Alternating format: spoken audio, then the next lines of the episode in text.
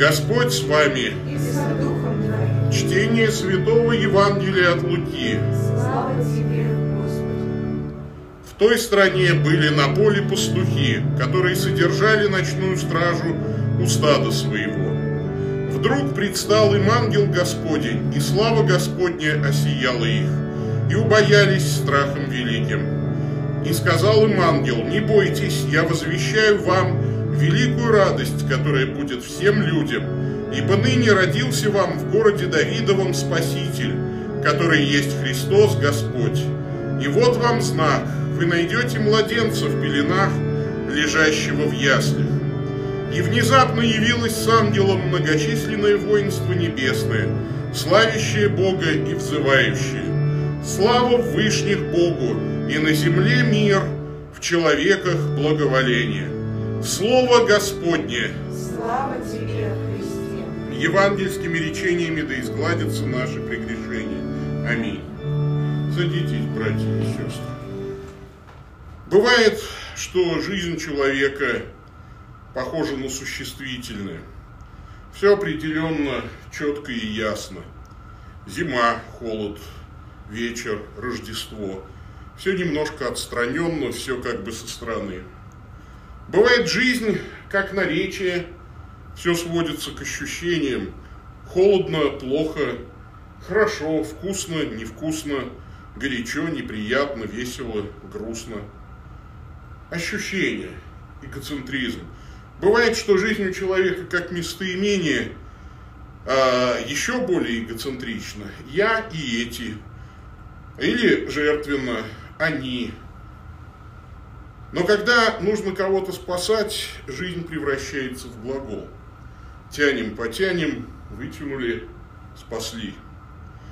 Рождество существительное от глагольное. Рождение, Рождество, рождается. Бог приходит в мир спасать. Поэтому сегодняшний фрагмент, который мы уже прочитали, он как-то вот так весь состоит из глаголов. Я думаю, что здесь три образа жизни, если можно так сказать, а, выраженных в синтактике Божьей. А, во-первых, здесь выражена жизнь человека без Христа в пяти глаголах. В той стране были на поле пастухи, которые содержали ночную стражу у стада своего. Вдруг предстал им ангел Господень, и слава Господня осияла их, и убоялись страхом великим. Пять глаголов. Были на поле, содержали стражу, предстал им ангел, слава осияла их, убоялись страхом. И я подумал, что это вкратце вся человеческая жизнь без Бога. Во-первых, был. Да, вот я был.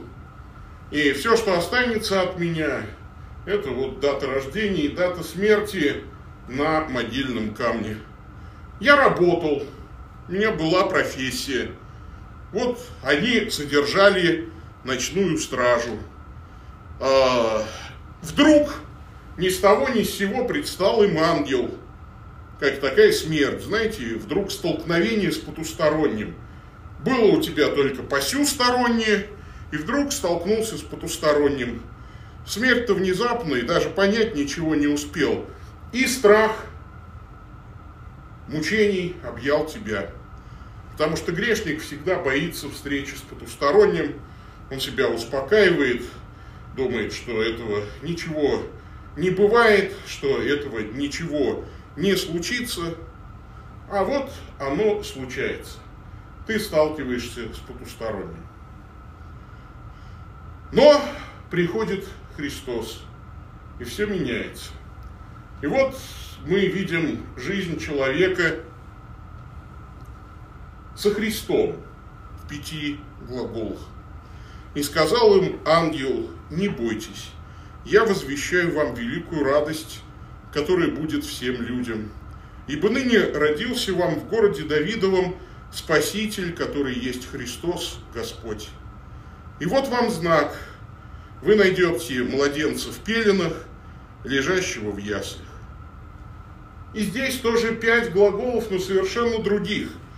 И если убоялись страхом, то сразу начинается «не бойтесь». Приходит ангел и говорит, все, это конец вашим страхам, потому что теперь нечего бояться. Во-вторых, я возвещаю радость. Радость, которая будет всем людям. Эту радость можно разделить со всеми. Ну, не вредничайте, некоторые говорят, как можно возвестить радость. Радость ведь можно только почувствовать, как можно возвестить. Можно возвестить какую-то весть, какую-то информацию. А уж станет тебе радостно от этой информации или нет, ну, это вот зависит от многих факторов. Ну, давайте не будем вредничать, потому что есть такие вести, от которых всем становится немножечко радостно. Например, приходит вам смс о зачислении денег на счет.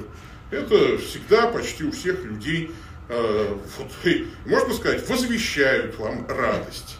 Э, вроде бы вам дали информацию, но вам всегда радостно от этой информации.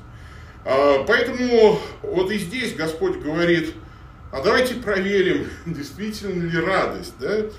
Вот возвещена радость, которую можно разделить со всеми. Хочется всем о ней рассказать.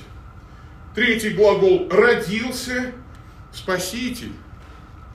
Тот, кто спасет вас от грехов, тот, кто направит вашу жизнь по правильному руслу, который есть Христос Господь глагол есть, да, то есть есть благой, добрый, помазанный от Бога Господин. Те же э, так мечтают о хорошем правителе, который будет справедлив, добр, который будет в состоянии защитить нас, наказать злое, а поощрить доброе. И вот он есть, Христос Господь. Ну и пятое, вот вам знак, вы найдете. Как часто мы просим, Господи, дай нам знак. И вот здесь возвещается нам поиск по знакам путей от яслей, от нашего младенчества, от пеленок. Вот вам знак, вы найдете младенца, лежащего в яслях. И это интересная штука. Только что вам сказали Спаситель, тот, кто спасет, Христос, Господь. И вдруг вот этот великий человек оказывается младенцем, который еще и не во дворце, а в яслях. И сразу становится понятно, что вам возвещают некий путь. Что спасение – это не то, что ты получил все и сразу.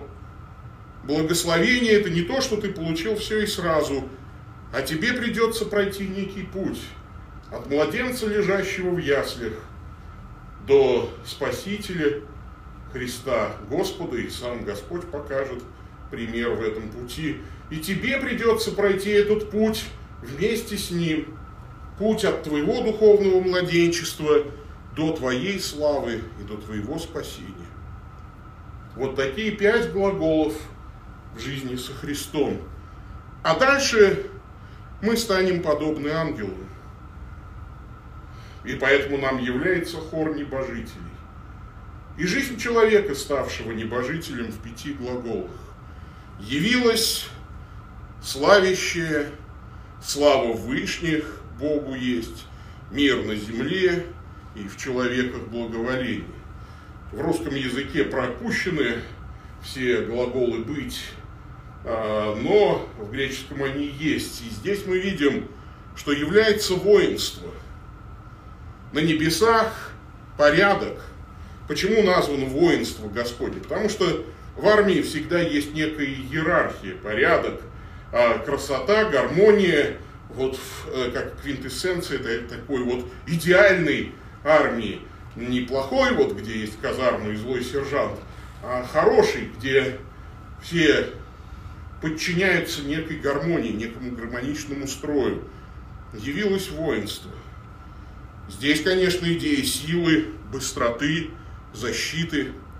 Там на небесах все будет в гармонии, там все будет абсолютно защищено, и там все делается быстро. Как я мечтаю о том, чтобы все делалось быстро всегда. Медленность раздражает. Дальше это слава Богу и взывание. Славить Богу и взывать. Вот это очень интересно. Славить Бога, то есть это речь, обращенная к Богу, и взывание, то есть речь, обращенная друг к другу. Вот в аду нет общения и нет Бога. И в этом смысле ад – ужасное место, кроме того, что там есть нравственные и физические страдания. А в раю славят Бога и взывают друг к другу. Есть общение с Богом и общение с другими. Есть славная вышина Божья, слава вышних Богу. Опять же, интересно, что если на земле мы прошли путь от младенчества к духовному совершенству, это не означает, что на небесах мы остановимся в своем развитии. Только Бог есть бесконечное величие, бесконечная величина. А мы вечно будем стремиться к этой бесконечности. Вечно развиваться, вечно славить в вышних, вечно возноситься ввысь. Там есть мирная земля, новое небо и новая земля, на которых обитает правда. Мир на земле. Здесь у нас еще нет полного мира, но там будет полный мир, умиротворение. Там ничего возмущающего, неприятно не будет для нас. И все это есть для людей доброй воли. В человеках благоволения, буквально в человеках благой воли тех, кто это возжелает больше всего на свете. Для тех, кто добровольно принимает рожденного Христа. Вот три раза по пять глаголов. Такой Божий синтаксис. Синтаксис Божьего спасения. Но это не означает, что жизнь только глагол. Недаром Бог устроил нашу речь так, что в ней есть разные части речи. И когда все части речи собраны вместе, может получиться великая поэма. Интересно, что Бог называет нас поэмой, Творение, вы его поэма, созданы во Христе Иисусе. Да будет поэма, да будет речь. И это принесло нам Рождество. Прославим же Бога за это. Аминь.